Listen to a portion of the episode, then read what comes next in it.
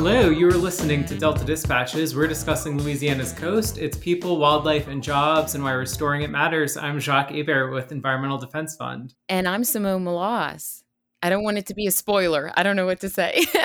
Simone, yeah, we will we will get to that shortly. Um, and and you know, for folks that are listening, today is a very special day on Delta Dispatches, uh, and we're going to talk about why that is. But before we spoil the news for everyone. Um, Simone, how are you doing? How are things? 87 degrees here, Jacques. 87 degrees.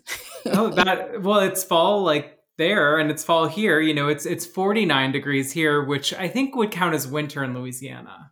Oh, for sure, for sure. That we be busting out the North Face then. That's for sure. I had a friend who sent me the. He lives in Washington D.C. Sent me the most adorable picture of his kids in a pumpkin patch and I was like, well, what is that? What is that thing that you're in? What do they call that? Fall. um, so it, it, would be very nice, but we do have a, a, cold front, cool front coming this weekend, and and we don't even have to take a lot of the rain that comes with it. So oh, it's going to be a blissful three days around here. Well, I hope you enjoy it. I hope you're ready to, uh, you know, make some gumbo. We have a gumbo advisory I hear coming to Louisiana, and I have to say, I'm embracing fall and all its goodness. We did a nice hike uh, along the St. Croix River in Minnesota. Um, La Croix? Which is beautiful. oh, I think similar. Maybe it's that's where its origins are. Um, you know, amazing fall foliage, and then we followed up with a pumpkin patch, apple orchard, a lot of apple cider goodies. So, you know, I'm like, I am experiencing fall and just embracing it. Um, but Jacques, when you when you move, do they hand you flannel? Like, is that something they distribute door to door? Like, how how does that flannel work there? That's mandatory. It's kind of next level. You know, I've definitely I had some flannel in my wardrobe before. I've increased my flannel, and but I'm stocking up on things that like I didn't even know what they were before. Well, maybe from college, but like balaclavas, I think is what they're called. It's basically whole head coverings that only your eyes can see out um, but everything else is covered. Very high, you know, cold, uh, weather uh, intensity gloves. You know, so i have been doing a lot of winter shopping, and, and I will keep yeah. you posted. No, on... you didn't keep anything you had from down here, right? Because that's just not yeah, effective. Ex- exactly. Oh. Yeah. So we can do a layers report. How many layers am I wearing today? Yeah. So yesterday was, I think, National Gumbo Day, or I feel like that happens a lot, right? Um, so if you make a gumbo Jacques, are you able to find all the ingredients there? I think I'm going to be doing a lot of chicken sausage gumbo mm. for the mm. time being. Um, there is a distributor, a seafood distributor, that actually brings in, um, I think, shrimp from the Gulf, and I, I, need to find out what else they have. So, um, you know, I'll have to be a little inventive with the ingredients for sure. But maybe, you know, for the holidays, I'll do a, a seafood gumbo and try to source all my seafood from from the Gulf, even if it's going to be a little bit more expensive than you know going down to today's catch in Chalmette. But that's okay. We'll make well, I'm happy to send you a care package. Oh, um, not with seafood, but with anything else you need. We have to get into the matter at hand. Um, I know folks are probably very curious about the intro to our show. Um, so to help us do that, I'm excited to welcome back our first guest on Delta Dispatches, Steve Cochran with Environmental Defense Fund. Steve, you are a guest about 170 episodes ago. I know 100 million years ago. we've joked about this, but who knew we'd still be here? Well, and and and and who knew that even with me as your first guest, you would last even a week? So that's really quite impressive. well, you set us on a great course, and we're our good luck charm. So we're always happy to have you on the show. Um, but you're here because you had some news that you wanted to share with our listeners today. Um, so before we get to that, though, I wanted to t- ask I mean, Simone and I have been really focusing on the needs of communities in the aftermath of Hurricane Ida, and we've had a bunch of different perspectives on, on how folks are doing in Louisiana um, over a month out from the storm. How are you and your family doing? And then I know also, Steve, that you've been in touch with a number of communities across the coast that were severely impacted. So can you give us any information on, you know, where people are in terms of their recovery from Ida? Yeah, I mean, I've I have um, have been able to get out um, to trying to to be engaged in helping. Uh, I mean, one of the most amazing aspects of living here is seeing how um, how unbelievably committed the community is to helping others when they need help. Um, I mean, as we all we live in New Orleans, we know obviously we didn't have power for a while, and still a lot of blue roofs around, but overall, you know, New Orleans did pretty well, uh, my house included. But when you get outside, when you get down to Chauvin, or you get over to Grand Isle, or you get uh, even you know anywhere south of, of, Golden Meadow, I mean, it's just it's ter- it's bad. There's just there's no other way to put it. It's bad, and and people have needed help, and they've gotten help, though not enough in many ways. Um, but they continue to. But it is just always remarkable to me how how good people are here and how much um, how much they bring um, little things, big things. People bringing gasoline down, uh, people uh, you know stepping up and, and and putting money into fund. I mean, it's just been remarkable to see, and I just it just makes me feel so good about about this place, um, as hard as it is, uh, and it remains hard for an awful lot of people along the coast. So there it is. Yeah, yeah, and I know you know you've you've been doing a lot, and, and folks across um, our coalition, and, and we're we're continuing to spotlight you know different communities in, in need, and folks can go to MississippiRiverDelta.org slash Ida to hear um, and learn about some of those communities, and particularly what what the, you can do today to help them in their ongoing recovery, and it's definitely something we want to continue to, to focus on on in the show and the the months ahead. So. Um, well, I do want to get to a little bit of, um, you know, as we alluded to, the news of, of the day and the show. So, Steve, um, I'll hand it over to you to, to, to, do that and tell us a little bit about um, some changes that are happening at MRD. Yeah, so I've got small news and big news. Um, the small news is that I'm going to take another step in my uh, now actually m- multiple decades uh, uh, environmental career. Uh, I'm staying at the Environmental Defense Fund, but I'm going to um, move more into building state programs uh, um, uh, across the country uh, for EDF, uh, and uh, and so that's uh, that's a bit of a surprise step for me. Not something I had planned on, but but something that I'm looking forward to. And um, but, so that's on the small news. The big news is that your your co-host co-host co-host is both. Uh, yeah, here. watch your watch your descriptive words there very carefully, Steve. the right thing to say is here. Um, uh, uh, um, I'm going to just edit myself before I get in trouble. So that the um, uh, uh MRD, which is uh, the Mississippi River Delta uh, Coalition, which has been working together now for a number of years on this work, is now going to be um, going to be led by Simone Maloz, which I think is a great step. Really good news, really great news for this, and somebody who brings so much to this effort. So uh, I think that's the big news of the day, and I'm really, really proud of that and really encouraged by it. So, so that's my that's my small news, big news, Jack. Well, thank you for breaking it with us on Delta Dispatches, and, and hopefully it explains Simone's fumbled attempt at an intro earlier in our show. So I think going forward, you'll be Simone Maloz with Restore Mississippi River Delta Coalition. I had to think about it. there you go.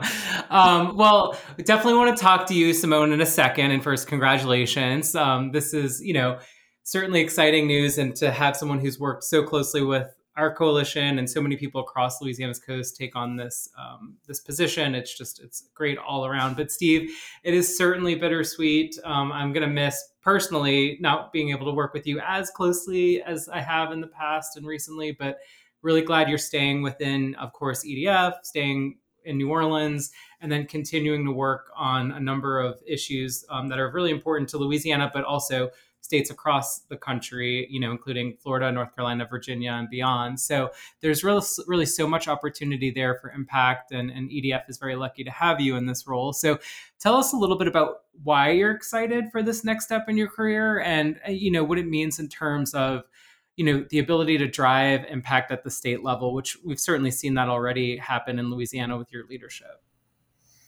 Yeah i, I mean there's a couple of things. One is that um, um, i do think that uh, where we are in history frankly in the country in terms of where change comes from and how things get done um, it's so important to be engaged uh, at the state level. I think that's where we can demonstrate how things can work um, where uh, in a period of really quite pretty deep uh, polarization around politics. That there is more of a focus on getting things done at the state level, and so so I think it's a great uh, a great time to really focus on uh, developing ideas, policy support, particularly around the issues that we work on here um, in other uh, at a state level across the country. EDF is really interested in that and wants to do that.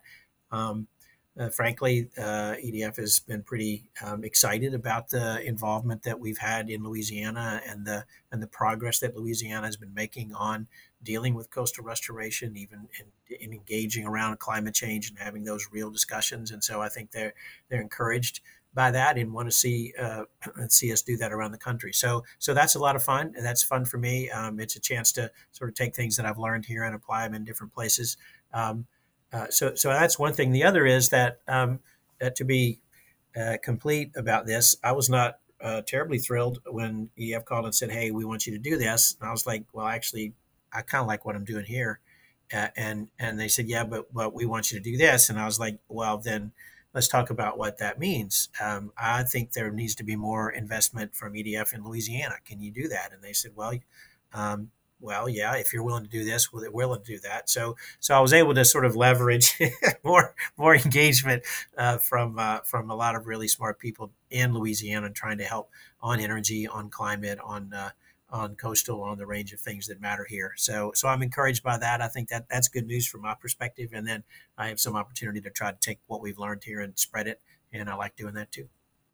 Yeah, absolutely. I mean, that's certainly something we've highlighted the the lessons learned from Louisiana and how those are being applied in other places. We've certainly seen like states like North Carolina and, and Virginia starting to release their own versions of the coastal master plan and really looking to Louisiana to inform how that's done. So certainly you'll have great perspective and leadership there, and really happy to hear as well that EDF will remain committed to Louisiana. So I do want to ask a little bit. You mentioned, you know, your your multi decades career, which has been very impressive and diverse. Um, you know, working for, you know, former Congressman and then Governor Buddy Roemer.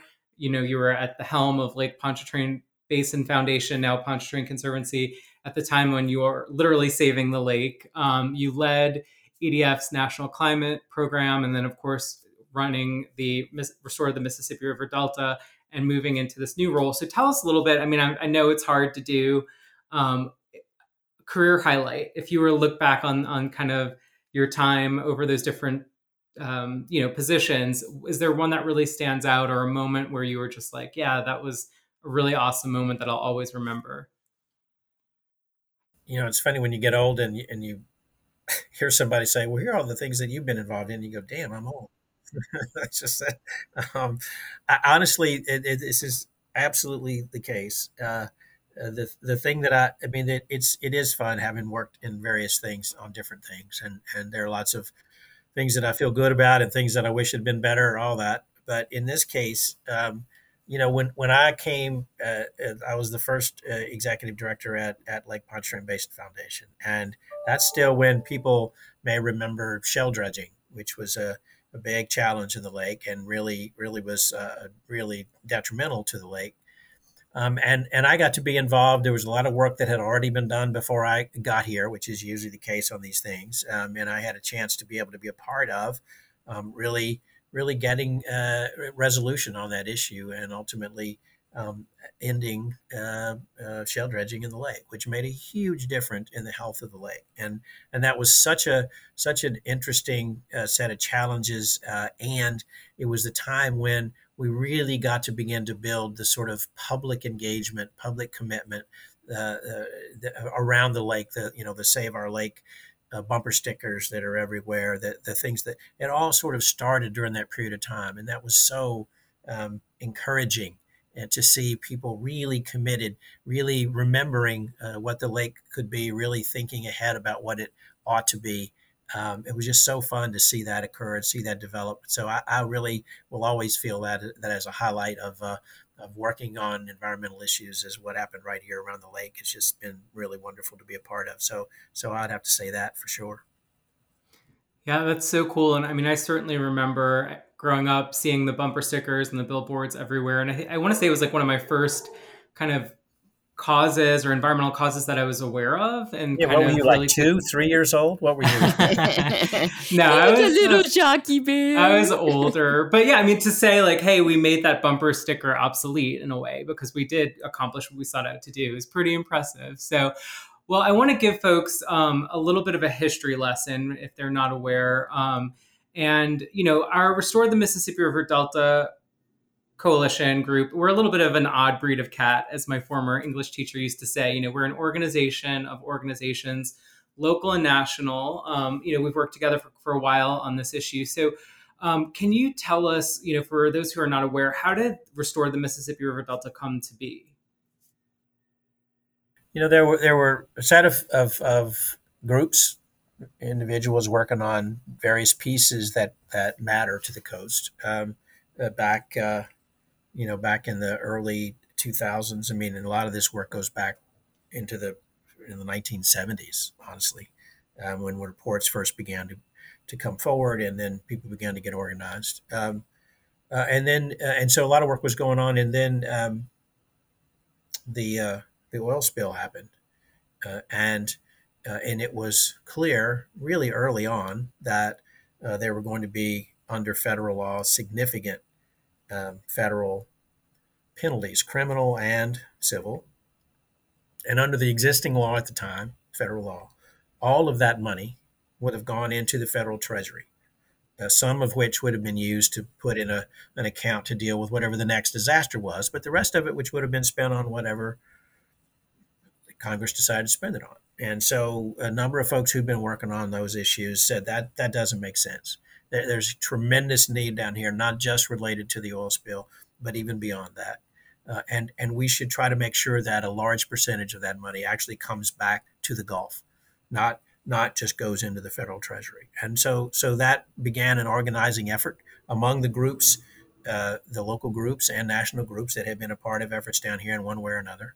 Um, and uh, and ultimately that was, as everybody knows now, was successful at really helping galvanize the, the congressional intent and the focus to to spend money on what needed to be done down here. And so that's when the the coalition came together. That's when the various groups that were are part of this now um, really got organized together. Uh, uh, got some um, support for funders, which if you're in the nonprofit world, you need to be able to do. In this case, the Walton Family Foundation, who had some overall commitment to the area down here, stepped in and helped uh, support the coalition efforts. And so, so that's really where it got started. Let's let's figure out how it is that we can capture the resources and apply them to a place that needs it.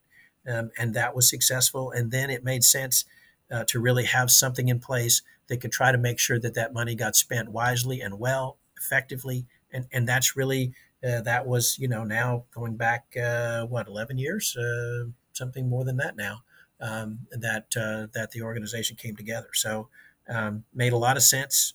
I think it's worked pretty well um, actually pretty very well. Um, we're thrilled to have been a part of it um, and and think it still matters tremendously and so really look forward to it continuing to try to make sure that again not only that money spends gets spent well but also that we can find additional resources uh, to make sure that what we all need to do gets done here.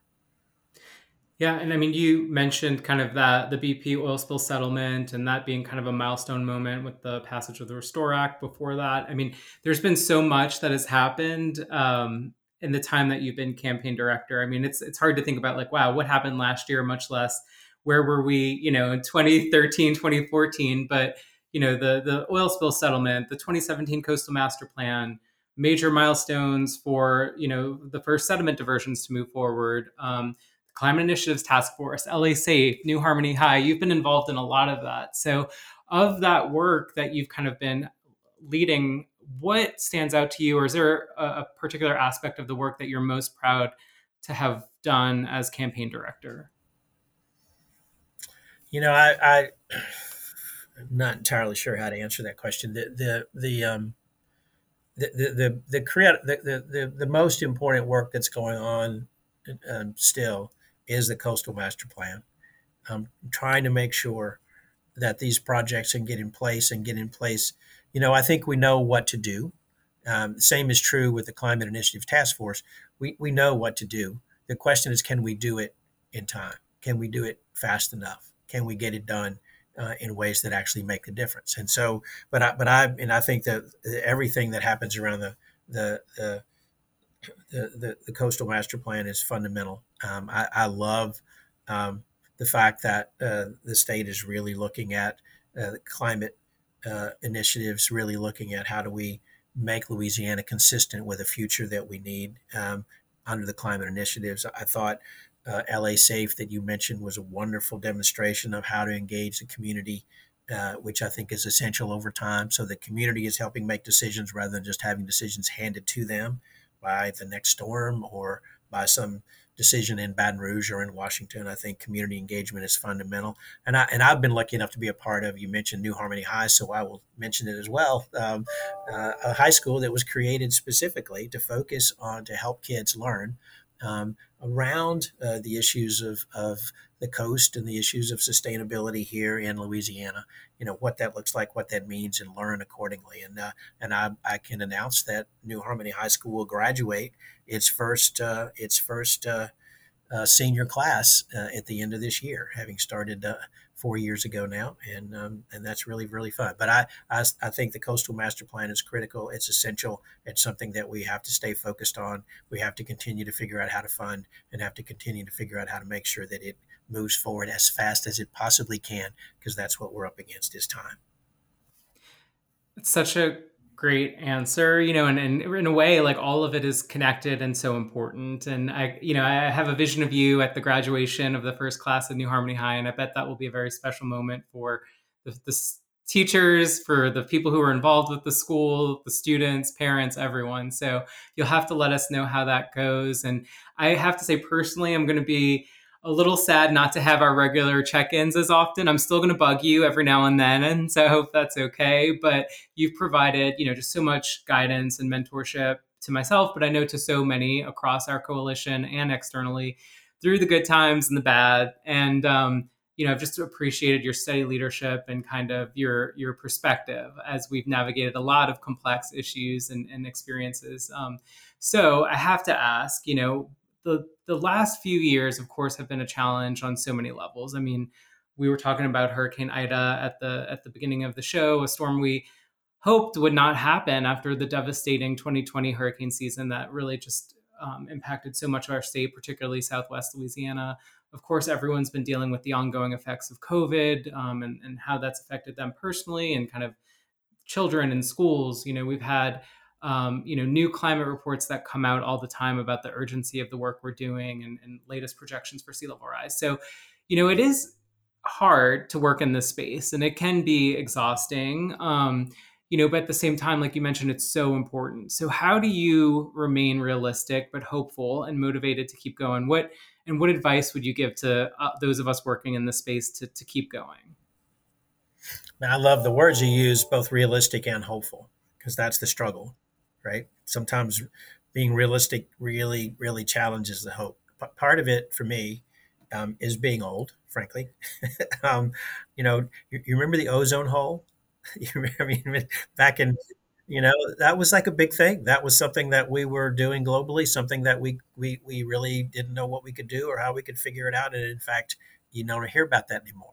You, you remember acid rain uh, used to be a huge, huge thing. Uh, lots of emissions coming from power plants that were um, acidifying uh, rivers and streams and lakes and and uh, and really damaging uh, a lot. And, and nobody was quite sure if we could ever deal with it. And in fact, we have. You don't hear about that anymore because we were able to come together and, and, and fix it. If you remember um, air pollution in Los Angeles or in Pittsburgh or in places where if you go back and look at pictures in the 50s and 60s, you literally can't see a tree five feet away because the air pollution was so bad. Um, and, and I remember um, in, in the Congress, the hearings uh, around uh, the automakers who were saying, if you require us to clean up cars, we're, we're going to go bankrupt. We can't afford to do it. And, and at the time, uh, you know, the, uh, the the I remember this was in the United States Senate. They said, "Hey, well, you know, we actually think you can, and um, and you know, if you can't, you're going to come back to us and say that that you you have this problem, and we'll try to figure it out. But right now, we're going to set this timeline for five years, and we think you can make it." Literally said that within two years, the catalytic converter eh, which is on every single car now and actually makes a huge difference and like that um, was invented and marketed and was in and uh, and the the, our car companies were able to make those reductions in half the period of time that people thought they were going to. So, so I've seen things that seemed impossible, intractable, hard to do. I've seen them be solved, and so that gives me some reason to believe that things that seem intractable today, that hard today, um, can be solved. So, so I think that's part of it. Um, the, the, other is, uh, you know, the, the big challenge that we have on every big problem is time. It just is. It, it's like we, we have to go this far, you know, and if, if I'm, I'm holding my hands out right now and, and, and you feel like, well, policy will get you halfway there, but then how do you do the rest of it? That's always a challenge every time we have a big issue. And, and the only way, the only way to solve them is to keep at it, is to keep going. Because if we combine the drive that people have to solve problems with the sort of um, entrepreneurial thinking that goes into whether it's technology or policy, there are people who are motivated to try to come forward with solutions. Time and again, we're able to overcome some of these things that seem intractable. There's no reason, in my mind, that we can't do that on climate. There's no reason that we can't do it on making sure that we can stay in place in Louisiana, that we can really protect enough of our coastline to be able to have the culture and the and the lifestyle that we want to have here. That doesn't mean that it's not hard. It doesn't even mean that everybody will be able to stay everywhere they are today. That's not the case. But we on as a whole can do this. We just have to keep at it. We have to believe in each other how do you not believe in each other when you look around after a storm like Ida and you see so many people stepping up, small steps, big steps, everything in between, just to help each other? Just to help each other. That's fascinating and just so inspiring to me. And if you see that and you understand that, there's no reason to think that we can't do these other important things. They're just not. Well, I really appreciate that answer and perspective and i think it you know um, i hope you're open to me calling you every now and then when i need to hear that again or that reminder and and i hope folks also felt um, you know that that could help them as they you know work through and, and navigate very I complex. Only, I only agree to that as long as I can call and bug you guys all the time with. Because now, now, see, now that I don't have responsibility, I'm going to be really smart and have great ideas, right? And I'll, I'll I share think, them. I think we're going to find out very quickly about Steve. He's staying in the office. He's, you know, st- I think we're going to find out very quickly how much he still wants to be around us if he stops sh- stops showing up at the desk where we all know he lives, in the office where we all know he's at. Um, so if he stops being around, then we'll get a really good feeling about how Steve really feels about us.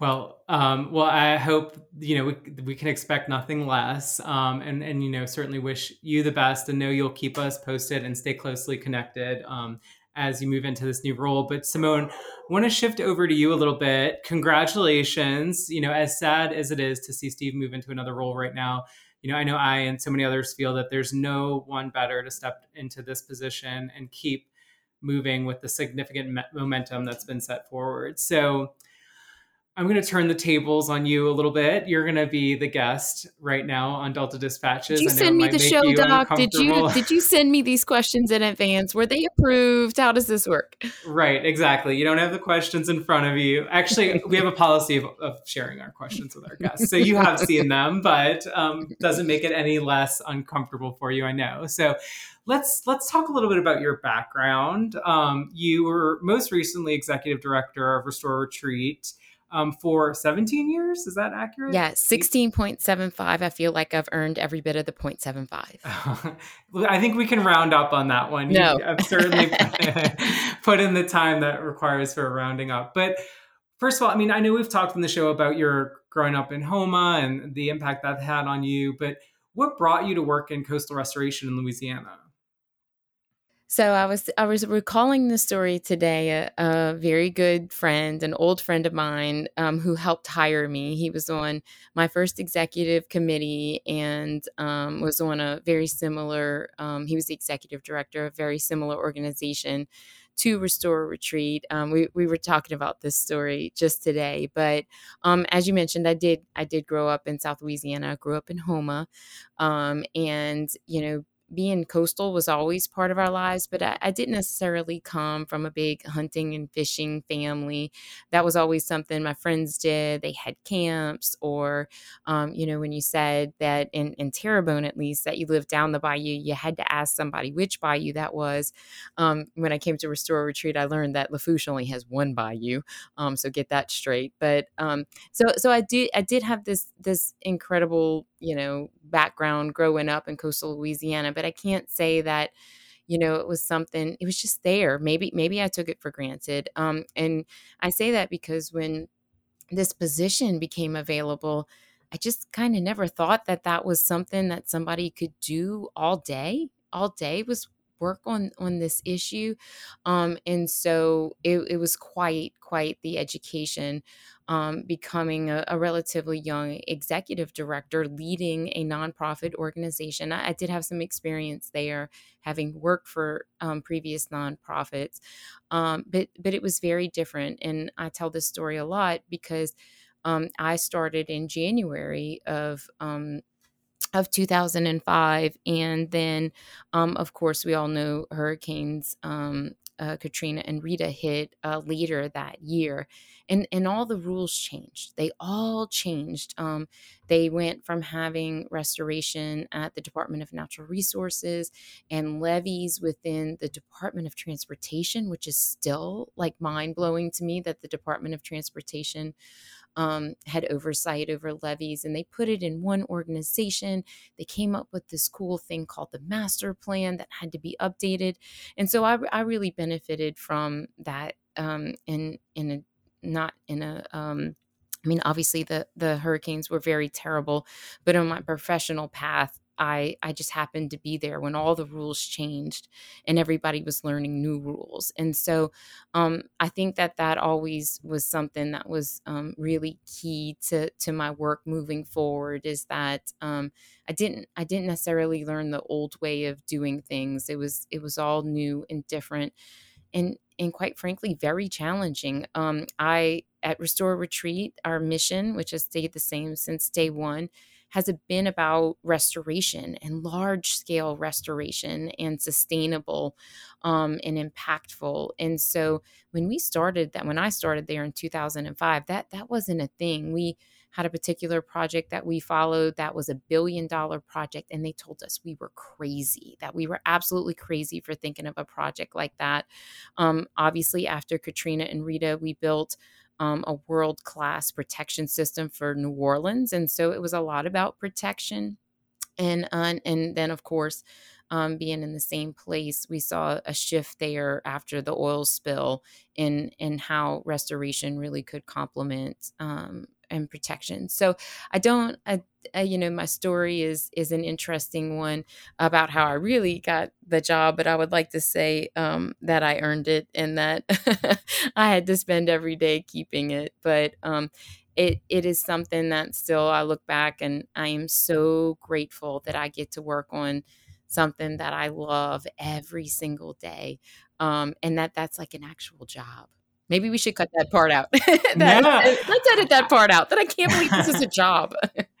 well, I was going to ask. I mean, I have to ask: Did little Simone always dream of being, you know, executive director of a, a, a nonprofit focused on coastal restoration, and now campaign director of a coalition of NGOs working on one of the most important environmental issues in our state or country? I mean, Yes. Um, and thank you for flipping a question that I love to ask people around on me. Um, little Simone had a diary that said, Dear diary, I would like to grow up to be the campaign director of a national coalition. How do you spell coalition? Um, no, so, so little Simone was probably more of a hot mess. Um, she, I, I loved to make up songs. I loved magazines of all things i love to write i would cut things out of magazines and i wanted i wanted to write for a, a women's magazine when i grew up um, and so that that probably led me more on a, um, a communications public relations path and um, one thing I can say is that I just love talking. Um, ironically, my name means one who hears, um, but um, I I love to talk. And once I found out that you could have a job doing that, there was no turning back for sure. Well, I have to say, I mean, I do see the communications and storytelling, um, you know, that you're referencing from your childhood shine through in your current role. So you've you've managed a way to keep going with that, even if you're not, you know, working at a women's magazine. But we're certainly lucky that you're with us um, and and kind of moving into this role. So, as you assume this new position, what are you most excited about? I always you know, he, having started so long ago in coastal work, I, I, always just thought, oh, it's about to get really good. Oh, it's about to re- get really good. Oh, how exciting! It's about to be really good.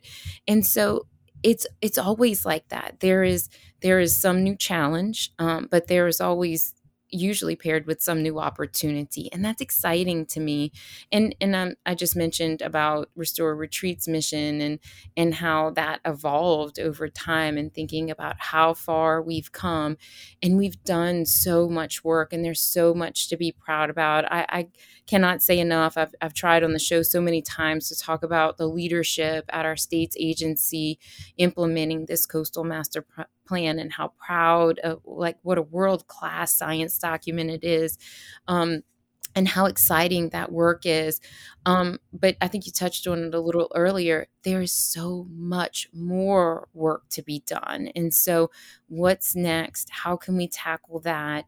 Um, some of it's big and some of it's small um, but while we've accomplished so so much work there's there's just more to be done and um, i'm excited to keep working on these challenges because um, i do feel like there's still opportunities around the corner yeah, I mean that's a, a, great response, and we'll continue to highlight, you know, what those big opportunities are in the coming years on this show. Of course, um, I think one of the things that makes our Restore the Mississippi River Delta Coalition special is, I mean, we are a coalition. We're focused on partnership, right? Partnership among ourselves, but partnership uh, externally with all kinds of different organizations and individuals and agencies. So I know you're someone who really values relationships and, and partnership building, whether that's within communities, across government, across business. Um, so, you know, can you talk a little bit about um, a message to our MRD partners and, and, and, you know, what you would say in terms of,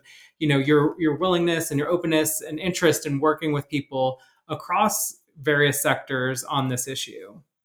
Oh, I think I think the partnerships is probably one of the most exciting things about our campaign. About um, when when we really lay it out, and and Steve talked a little bit about our origin and stuff. Just when you put all of the staff together, but how many people, um, how many partners that that staff works with and from there and there and and how those circles move out from there. It's so exciting. I love i love to work with different people and and learn something different. And um i love I love that the different um this is probably one of those like overused LinkedIn words, but but the synergy of like two people coming together that we're we're doing great things, um, but then together just doing amazing things. Um, so I'm so excited that that about the partnerships because I really do feel like it's the backbone of of our coalition and what we do. And um, we we have a way that we operate. We have goals. We have deliverables. We have all these really big words.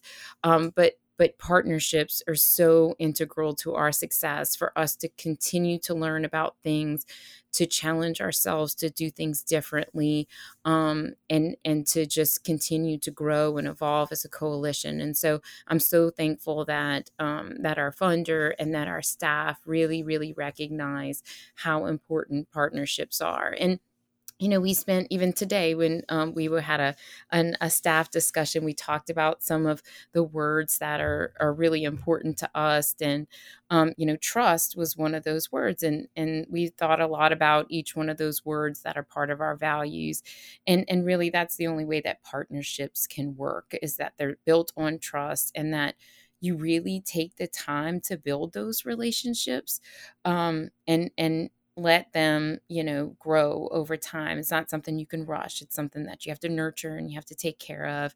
And and that's probably something that uh, I didn't know early in my career is that um, you got to put a lot into it to be sure that that you get something out of it. And I think that's really the key to our partnerships is is that trust level. Well, I think that's a great um, segue into um, kind of our closing thoughts from each of you. But I do want to ask Simone to clarify in case people are wondering. We should probably be explicit in this.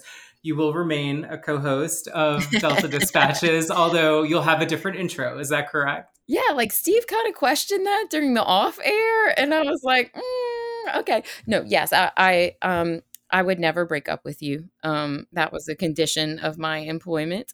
Um, and I am very much looking forward to continue to explore. That's one of the great things about this show. And and I, I'm probably the more color commentary on this show, um, and and always have a, a, an end in a laugh or a giggle. But um, I love that we get to explore all these partnerships. I love that I get to know more about my own colleagues and and what they do. I think the fun question helps a lot with that to really know how some people tick. Um, but yeah, I'm, I'm excited to continue um, the show and and to move forward um, in this new role and and um, keep so many uh, and Steve, I, I, can't say this enough, and I'm sorry that I have to say this on air to you, but um, there's nobody else I would do this after. um, and and I admire Steve and Steve's career and everything. Um, but but he can't go anywhere. He can't go too far because um, we still need that here. But I, I, wanted to let Steve know on the air and officially how important he is to me, um, both professionally and personally. And um, so, so I just am so looking forward to continuing with his leadership and and to seeing what challenges around the corner and meet it with a, a really awesome opportunity. Great. Well, we will certainly be able to follow you in your new role, and you'll have to keep us updated on how things are going, of course, um, with with this new. If I just don't show up for the show one day, then you'll know.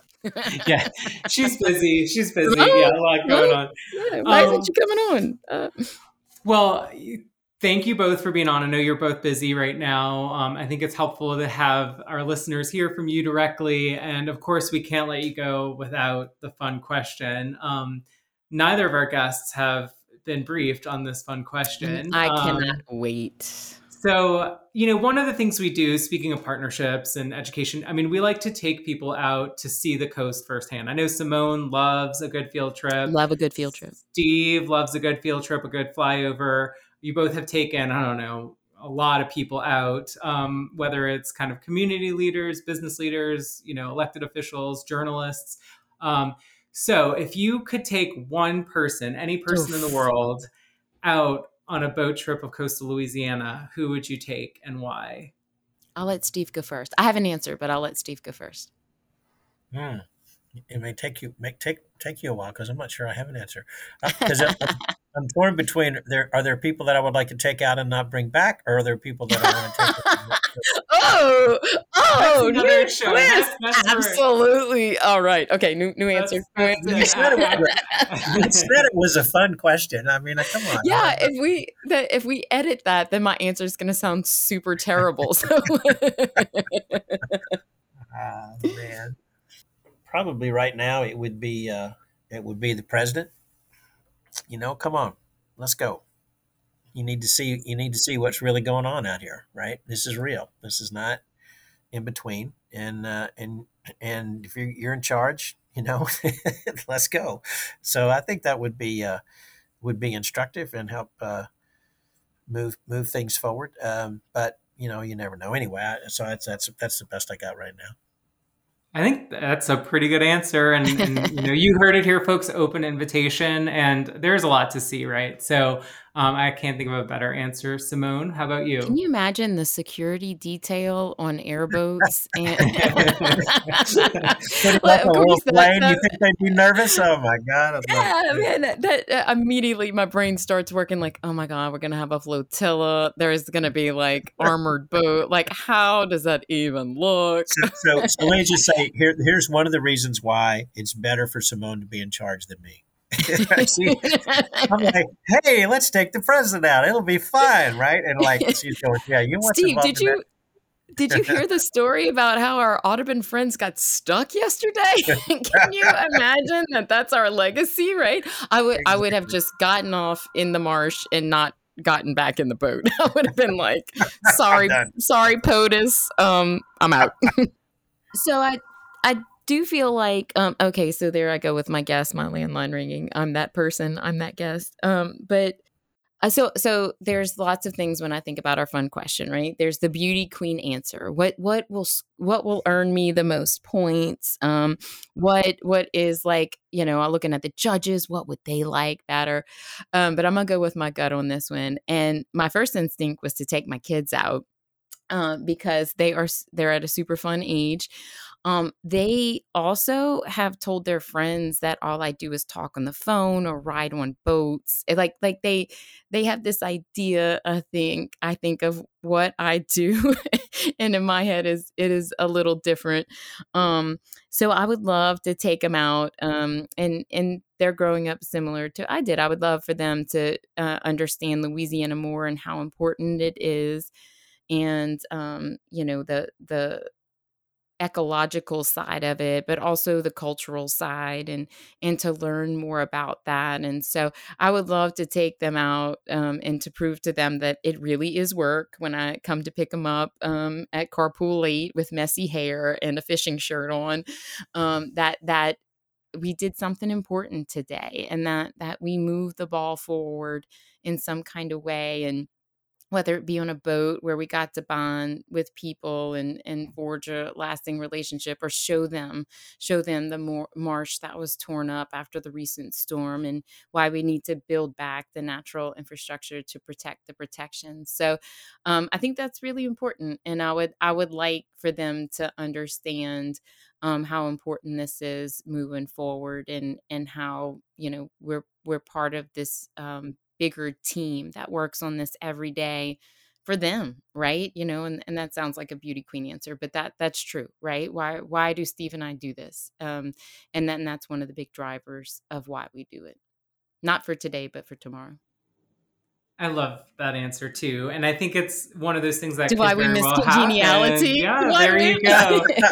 so no, but now it needs to happen, right? Because now that you put it out there, it's like, all right, field field trip for the Maloz children. Um, I'm sure they'll love it. So, oh man, I, I can't even fathom answers. what those two would have to say about some stuff. I, I, I, will tell you that because I I did take uh, my son, who's a little older than your kids, but um, I took him and his girlfriend up at one point, and it was a really smart thing to do because it really does. Like, first of all, I mean, you know, hopping in the back of a plane and flying up. I mean, it's a pretty it's always cool. It's always fun, but it really it there isn't any better way, and we know this because of what we do. But there really isn't any better way to for people to actually see what what's going on, what's really going on out there. It's just it's very very real, and that's just that's tremendously beneficial. I think. Well, Thank you both for Wait, everything. No, sir. This oh, is half oh, my show oh. too. Half my Uh-oh. show too. Answer the question. I was going to get out of it. Answer the one. question, Mr. Hebert. Answer the question. I was I was thinking about it a lot because I knew you wouldn't let me get out of it. Um, of course, I could go with the like, you know, very fun and easy answer, like, "Oh, I want to take Britney Spears out." But um, well, we already I, know you took Margaret Orr out. We've already heard about all did. that. Yeah. Well, I think I'd go, you know, a similar route. Um, although, you know, I was really thinking about it, like, who would I want to take out? I think I'd want to take Hoda Kotb. And the ah, reason is because she is someone who loves New Orleans and, and, she loves our region so much, right? It's just part of who she is. And she's kept that love, even though she's gone all the way to the Today Show and she talks about it all the time. And still keeps in touch with Karen Swensen, and they have their whole Twitter back and forth. Gosh, you know a lot about Hoda. oh yeah, I love Hoda. Um, but I, you know, similarly, like in terms of having that impact of getting up there and seeing kind of both what's at stake and the potential and opportunity. I would imagine for someone who loves our region as much as she does, like it would just have such a transformative impact on her and her ability to tell the story. Um, and so that's who I would go with because I think that's what drives a lot of the us and the work we do, right? We have a love of this place and the love of the culture and the people and everything it represents, and so it really shows what's what's worth um, fighting for. So, Hoda Kotb, uh, President Biden, the Maloz children, you all have open invitations. That sounds like that sounds like a joke. The Maloz kids, POTUS and Hoda walk into a bar, walk into a marina. yeah, maybe we can get them all out on a big airboat, but it won't get stuck when when we do it. So, well, thank you both so much um, for for everything, and especially for taking the time. Um, I know you're busy to kind of talk through this transition and kind of what, where you know you're each going from here. We'll continue to follow, of course. um, what's happening with Simone and, and our Restore the Mississippi River Delta Coalition. And then, Steve, you always have an open invitation on Delta Dispatches. Um, 171 episodes and counting. So you clearly did something right when you kicked us off. Let me quickly just say thank you both for, for everything that you have been doing here. And thank you, Simone, for your immensely kind words, which I don't deserve, but I really appreciate hearing them anyway. Um, and and for, for both of you, really for everything that you're doing, not just with this podcast, but all the work that you're doing to help this coast. Thank you, Steve. We appreciate that. Um, and so it is time now for our coastal stat of the week. And getting back to the history lesson, we just thought it would be an appropriate reminder that Restore the Mississippi River Delta is a coalition of three national organizations Environmental Defense Fund, National Wildlife Federation, and the National Audubon Society, and two local partners, the Coalition to Restore Coastal Louisiana and Pontchartrain Conservancy. Um, it was established in 2007 with the vision to reconnect the Mississippi River to its delta to protect people, wildlife, and jobs. The coalition's founding premise has been to address Louisiana's coastal land loss crisis through leveraging the power of nature, particularly the Mississippi River, to build back land along the Louisiana coast.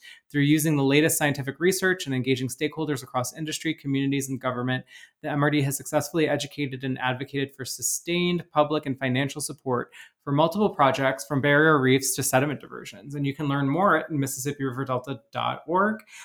And our coastal voice of the week um, this week is comes from Steve Cochran, and it's um, a quote from uh, one of our press releases that we issued, and I think it just really encapsulates um, pretty well, you know, what we're all trying to articulate and, and what we're working towards. And Steve said, in a state that has had emergency flood disasters declared in every parish at least twice over the last 20 years, it is no surprise that Louisianans see and are concerned about the impacts from a changing climate and a disappearing coast. The stakes could not be higher, as decisions made in the coming years will not only determine what kind of Louisiana we leave our children and grandchildren, but where that future will be. So thank you, Steve, as always, for well said, the voice Steve. that well you've said. given to our coast. And I know you'll continue to be an advocate and a champion for Louisiana and, and our issues going forward. Thank you guys very much. All right. Well, with Jacques, that, do I get my show back next week? What is this? How does this Yeah. work? well, you'll have to have your people talk to my people. We'll have to, you know, negotiate some things. No, Technical Simone, Simone you will could be probably back. you could probably fire him now if you wanted to. I So am I am thinking about slashing the budget for this show. And um, yeah, I know I'm gonna start with the talent, that's for sure. Yeah, exactly. I think I think I'd like a bigger dressing room, Simone. I think we were going to have to go through some contract negotiations. But if I'm going out, I hope it would go out like The View and, and, and a lot of drama. No, I'm kidding. um, so again, great episode. Thank you for listening. We'll be back next week with Simone Maloz, our campaign director at Restore the Mississippi River Delta. And until then, we will see y'all later, alligators.